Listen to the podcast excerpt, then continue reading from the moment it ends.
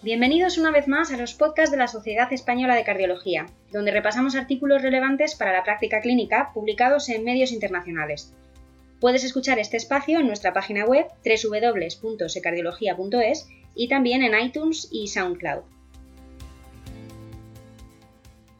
Como anunciamos en nuestro primer programa, una vez al mes contamos con el comentario del doctor Luis Rodríguez Padial, vicepresidente de la SEC y responsable de asuntos científicos. Hola, doctor. Hola, buenos días.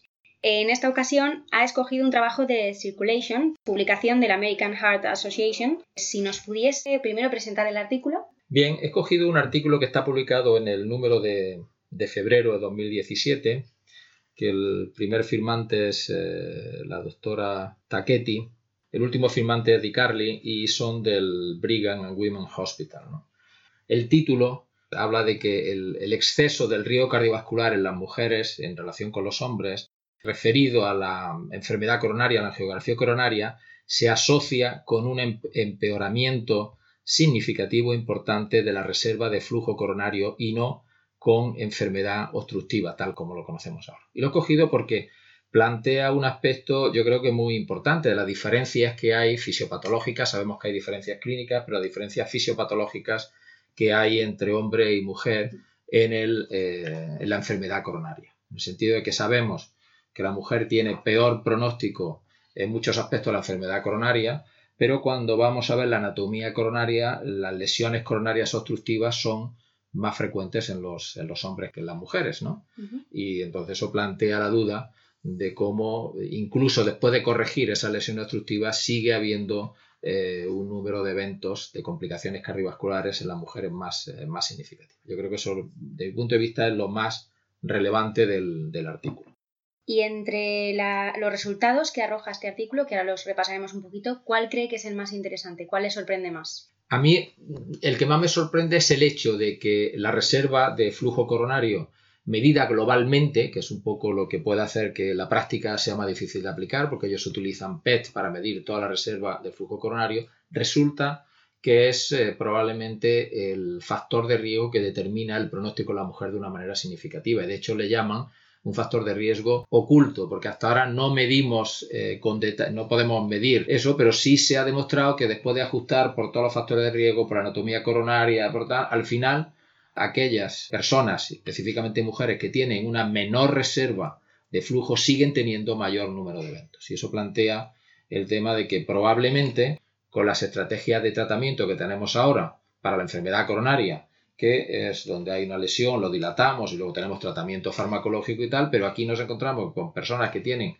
mal pronóstico, pero que muchas veces no tienen lesiones coronarias que podamos dilatar, lo cual quiere decir que habrá que buscar nuevas estrategias de tratamiento para estas pacientes. Este estudio analiza a 329 personas, de ellas un 43% son mujeres y hace un seguimiento de tres años. No es una población demasiado grande, pero bueno, en realidad el estudio se realiza solo en un centro. Efectivamente, se hace en Boston, en el Brigham and Women, y lo que hacen es coger pacientes que han sido referidos de forma consecutiva para coronariografía, bien porque tengan angina, porque tengan disnea o porque tengan eh, ambas. ¿no?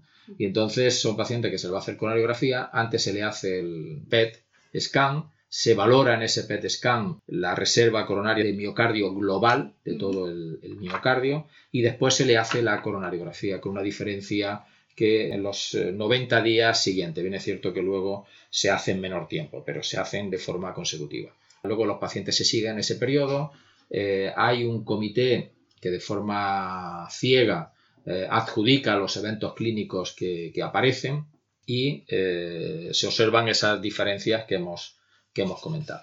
Y uno de los aspectos es que, eh, como es de prever, los hombres tienen con mayor frecuencia infarto de miocardio previo, tienen también revascularización previa, tienen un riesgo cardiovascular eh, más elevado, porque también se estima y el riesgo cardiovascular es más elevado que las mujeres. Que por el contrario tiene un porcentaje de diabetes mayor. No, no hay diferencias significativas en cuanto a la, medicación, hay diferencias leves en cuanto a la fracción de acción, que siendo eh, superior al, al, 40 en todos ellos, pues los hombres la tienen un poco más, más baja. Y luego, eh, lo que es curioso es que en el estudio de la reserva de flujo coronario, no hay diferencias. O sea que tanto hombres como mujeres tienen el mismo grado de alteración de la reserva del flujo coronario. Ellos utilizan como valor límite, a diferencia de otros estudios, 1,6 como deterioro, en otros estudios se utiliza 2, porque dicen porque lo justifican porque son pacientes que vienen con sintomatología, mientras que se utiliza 2 cuando es todo el paciente que, viene. Y en el estudio basal se ve claramente que no hay diferencias entre hombres eh, y mujeres en el porcentaje de pacientes que presentan deterioro de la reserva coronaria. Por el contrario, sí que hay diferencias en cuanto a que presentan mayor número de lesiones obstructivas los hombres que las mujeres. ¿eh? O sea que el espectro de la enfermedad coronaria es distinto, como hemos comentado previamente. ¿Cuáles son las principales limitaciones de este estudio? Las principales limitaciones, pues fundamentalmente son las que hemos dicho. Es un estudio con número, primero está hecho en un solo centro y habrá que ver si esto es reproducible. Es un número pequeño de pacientes y habrá que ver que en una población más grande pues se siguen cubriendo también estas expectativas que los autores nos indican.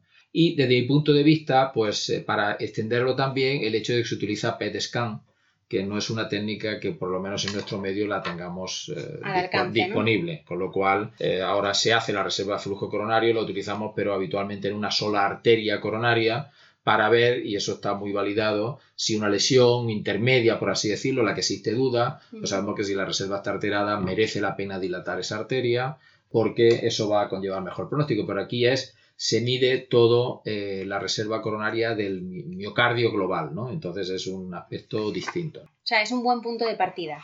Efectivamente, porque como he dicho, nos plantea y demuestra, analizando luego cómo coge las curvas de morbimortalidad de los pacientes, y se ve claramente cómo hay diferencias eh, según la anatomía coronaria, según los factores de riesgo, pero cuando va añadiendo la reserva de flujo coronario, queda claro que la reserva de flujo coronario es lo que mejor discrimina a unos pacientes de otros. Aquellos que tienen menor reserva de flujo coronario son, independientemente, podríamos decir casi, de la anatomía coronaria que tengan, porque al final el que tiene una estenosis coronaria se le dilata, pero lo otro sigue quedando allí, esos son los que van a tener eh, peor pronóstico en el futuro. ¿Y cómo se trasladaría este descubrimiento a la práctica clínica? Eh, yo creo que es un estudio pionero indicando que realmente las diferencias fisiopatológicas entre el hombre y la mujer en la anatomía, en la fisiopatología de la enfermedad coronaria son importantes y que probablemente no mejoremos el pronóstico de la mujer solo aplicándole a ella los datos que tenemos de tratamiento general de la enfermedad coronaria, que es dilatar y tal, sino que habrá que buscar nuevas estrategias para ver cómo se mejora la función endotelial y los autores plantean pues que habrá que, primero confirmado este dato, ver como eh, fármacos antiinflamatorios, reducciones del colesterol con los nuevos fármacos que consigan unos niveles de colesterol, LDL más bajos y tal, realmente cómo pueden estas nuevas estrategias mejorar el pronóstico en la mujer. O sea que no se trata solo de hacer lo mismo en la mujer que en el hombre, evidentemente si tiene una lesión severa de tronco hay que hacer lo mismo, pero eh, independientemente de eso, cuando seamos capaces de valorar la reserva coronaria en aquellas personas que tienen una menor reserva coronaria, debemos ser conscientes de que eso supone un impacto pronóstico importante y debemos desarrollar estrategias de tratamiento distintas. Ya por último, ¿cree que la reserva de flujo coronario podría ser un importante marcador de riesgo, no solo para estudios que evalúan el rol de la isquemia y la revascularización, sino también como target de nuevas drogas antiinflamatorias y polipemiantes? Eso es lo que plantean los, los autores, ¿no? que puesto que es un mecanismo fisiopatológico distinto, y no tenemos eh, muy eh, desarrolladas muchas estrategias para actuar sobre, sobre este mecanismo, pues hay que estar abierto primero a hacer estudios que lo demuestren, pero eh, está claro que fármacos que afecten positivamente a la inflamación, que mejoren la función endotelial y que mejoren cómo el miocito utiliza el miocardio, pueden ser útiles en este grupo de pacientes. Y aquí tenemos por pues, los nuevos fármacos inhibidores del PCSK9 y estos otros que consiguen reducciones importantes del, del colesterol, metotresato, en fin, una serie de fármacos que pueden, en teoría, ayudarnos a mejorar esta disfunción de la reserva coronaria del miocardio global, ¿no? que, que vemos que tiene tanto impacto pronóstico.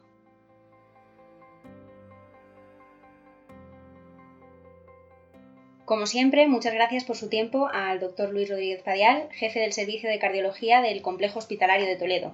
Recordad que podéis encontrar la referencia al artículo en el apartado de podcast de la web de la SEC y esperamos que disfrutéis de este espacio que ya sabéis podéis encontrarlo en iTunes, en SoundCloud o por supuesto en nuestra página web.